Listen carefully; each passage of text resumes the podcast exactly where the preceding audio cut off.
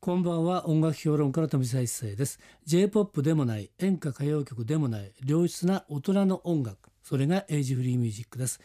毎週4日連続でお送りしておりますが月曜日と明日火曜日明けて火曜日水曜日のこのコーナーはエイジフリーミュージックを生み出したアーティストやその名曲の誕生を支えた人物をお迎えしてお届けするトークセッションです2日間にわたってパート1パート2をお送りしたいと思いますえーそれでは早速今夜のゲストをご紹介しましょう今夜のゲストはこの方です石井聖子です。どうもこんばんは。はいよろしくお願よいろししたくおいと思います願いいたします。いい声して るね。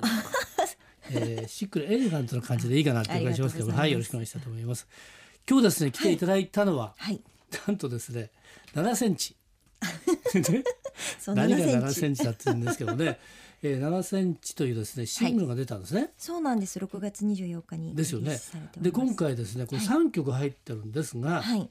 「つぼねはい」 2曲目が「アイロニーはい」 3曲目が7センチということなんですけどもね、はい。これ最初に聞いた時に、ええ。それぞれやっぱりいい曲なのねあ、ありがともうっごたざいいます。ないなって感じがすごくしたのねだからシングルで1曲ずつ出せばいいじゃないのと思ったんですがねいい曲3曲入ってるっていうことだねはい。えなんでまた今回ねいい曲全部入れちゃったんだろうっていうことと かねいろいろありますけれども、えーとにかくですね、はいえー、3曲いい曲があったのでぜひですね、はいえー今日はね、えー話をお聞きしたいというふうに思っております。ありがとうございます。で新聖子さんなんですが、はい。えーもうデビューして来年で20年っていそううねなんです。恐ろしくな早い。いよ ね。はい。確か1996年くらいですけれども、えー岡本真代さんがプロデューサーでねはい。何枚か出してっていうことになりますけれども、はいえそれからあとすごく空いたんですよねそうなんですあい間空いてはい10年くらい空いたのかな、約それぐらいは経ってたと思いますね。ねはい。そして2011年に、えー今回はですね、えーこの「点々駅で」はい。っていう感じで、こちらはですね、えー作詞がねえー大津明さんで、作曲が浜圭介さん、はい。浜圭介さんいい曲いっぱい書いてますけどねそうですいわゆよるね。まあこう歌謡曲で大人が聴けるまさしくねはえい。ーエイジュリーミュージックじゃないかなと思いましてう、ーんえーこの駅でいいじゃないかなということでですね私はね注目しておりましたありがとうございました。でその第2弾としてね、はい。えー出たのが「えー恋は幻はい。テアモはい。」ですよねそうですこちら中西礼さんと浜圭介さんはい。そしてですね、えー歌謡、ねえー曲挑挑戦第3弾が「マラケシュの人形芝居はい。」こちら松本一樹さんと浜圭介さんそうなんです。という流れがこう来たんですよね。はい、そうなんでですよ大。人の雰囲気でいい感じ で来ましたよね。はだかいら。それを受けて多分ね去年出てないのかな、去年は出してないんですうよ。んですよそうなんです。それでじゃあ去年どうしたのかなっていうふうに私待ってたんですけどねあそれで、えーこれ送られてきたのが ですねこの7センチという感じでねーはえいー。ちょっと今回はですね歌謡曲っていうテイストよりも、うんうんうんポップスのテイストがあるかなっていうそうねですね。今回その流れっていうのはどういう感じだったんですかあのーまあ、うんえーしっかりやはり歌謡曲も歌っていけるシンガーとして今後ももちろん頑張っていきたいという意思表明の一つではあるんですけれども、まあその浜圭介さんとの出会いで、まあ歌謡曲というジャンルにもうん踏み入らせていただいて、うんうんうんで、あの私自身がまあ演歌であったり、まあ往年の歌謡曲を、うんこうカバーをさせてもらった、まあ、ライブとかも転換してたんですね。でそういった中でやはりまあうん私世代いわゆる40代世代うんが、まあ、聞いていたようなああいういわゆる本当私のデビューの時ってガールズポップも割とこう全盛の時で、うんで、えーそういった音楽もまたちょっといいよねとやりたいよねっていうところとあとやはり40代の女性を描くストーリー、うんをやはり歌で表現したいよねっていうところで出てきたのが今回の、まあ、うん一連の三部作になるんですサけブれのなどるほもど、はいテーマとしてはね、はいい、ろいろありますよね。まず最初つぼね。っていうのはおつぼねさんのことなんですそうよね。なんですおつぼねさんのこおとつでぼす。ねさんって大体あれ、アラフォーくらいになるのかな。になると思いますどれぐらいよ、になるのかねもしかしたらもうちょっと前はもう、あのー、30代に入ったらおつぼねクラスになってたのかもしれないですけど、うん今はもうねやはりずっと働かれる方って多いと思うのでそうですよね。で別に結婚ねしない人も多いし、うん、そうですっていうそう感じでですすよねはい、だからその中で女性のやっぱ考え方自体も変わってきてるし、んんんっていうことでね。はいえーこのつぼねはいで、えー一番やっぱりねこれこれが描きたかったテーマってのは何なん何なんですか？まあこう、バリバリ仕事をやってるわけですよでちょっとしたことでもやはりその、まあ、強がってる女性の可愛さというかですね、あの結構辛辣なうん歌詞の内容なんですよねもう絶対上司ももう出世させないよみたいなのとか、うんあのまあ、部下の女性に対してのうんこう、ね、物言いだったりとかもでもそれをもう痛快になんかこういう EDM いわゆるダンスミュージックなんですけど、うんとものに乗せてもう楽しく面白く歌ってみようよなんかこうんう切り込んでいこうよっていうような、うんはい、一曲になってるんですが。なるほど、うんおつぼねさんってねはい、なんでおつぼねさんなのかね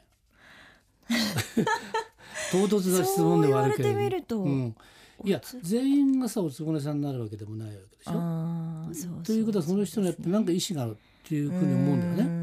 でいろんなまあ女性いますけれども、はいわざと例えばそのなんていうのあの嫌われるようにね、うん嫌み言ったり、はいわざと嫌われる方に言って男が踏んでね、うん男が怒っちゃうとダメだこの同僚が狭いとかね、んっ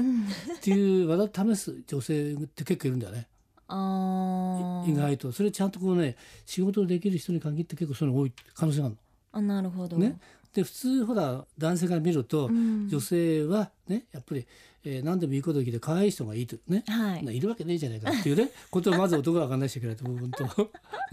でそういうことだよねだからだからそういう中でいろいろ伺うんですがやっぱりそのね、おつぼねさんっていう部分になってくると、、は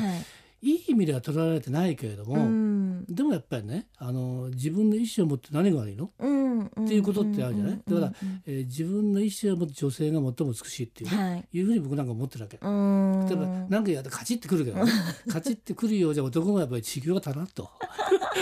とかね修行がだらんと、いやそういうのがあるわけねあーそうするとわざとやっぱりそういうね厳しく言う、えー女性にやっぱり鍛えられるってのはどうかあーまあていうそう言っていただけるとなねねだからこのです ねあの、はい今回はね石井聖子さんの「7センチ」というシングル3曲入ってますけども、はいそうきた男が鍛えられるって感じだ な。で男の理想像としてやっぱり山口陽子さんが書いてるような女性ってあったわけ、うん、なかなかね、はいこれやっぱりね山口陽子さんは銀座のね、はいえー倉野ママさんやってるからやっぱり痛いとこまで手がねかゆいとこまで手が届くわわねなるほどけそれは男にしては非常にいいんだけれどうも、ん、ありえないでしょっていうさいうのがあるのであの頃はやっぱりすごくやっぱりね女性はそういう言い方良かったけど、あーでも今はねやっぱそうじゃないよね。まあそうかもしれませんねねだから現実に即してさ、うんね現実にねやられる前にうん歌で少しやられた方がいいんじゃないのと いうことでね。なるほど予習みたいに、そうなんですだから女性が聞くとこれあるよねってこのつぼねの世界をすごい理解してくださるんですけど、うん男性はね皆さん怖いっておっしゃるんですよ ね。ね、いやでもねここでやっぱりね鍛えといた方が現実はもっと怖いんだから。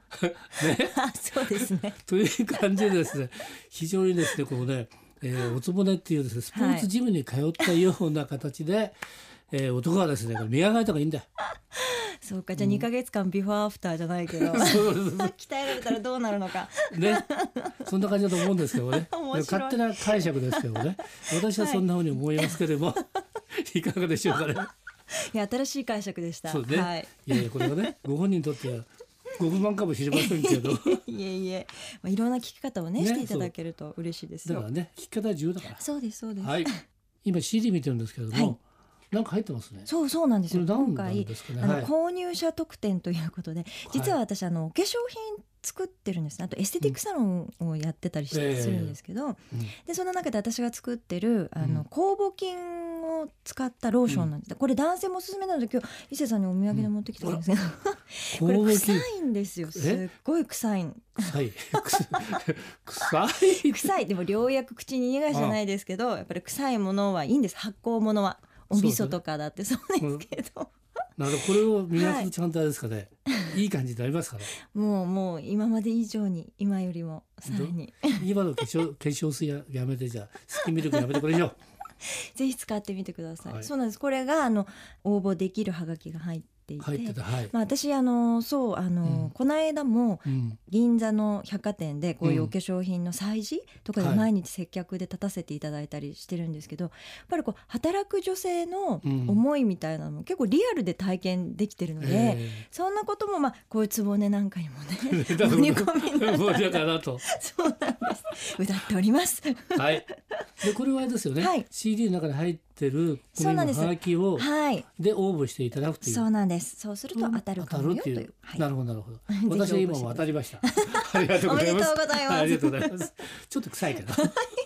使わせていただきますぜね。ひはい。じゃあということで今日はですね、はいえーシングルね、はいえー7センチの中からはいやっぱりねこの曲いきましょうかね。 じゃあ曲曲紹介これができますか。はい、じゃあそれでは男性の方しっかり鍛えていただきましょう、石井聖子でつぼね今夜のトークセッションのゲストは石井聖子さんでした。明日も引き続きよろしくお願いしおます。願いいたします富澤一世のエイジフリーミュージックまた明日の夜お会いしましょう。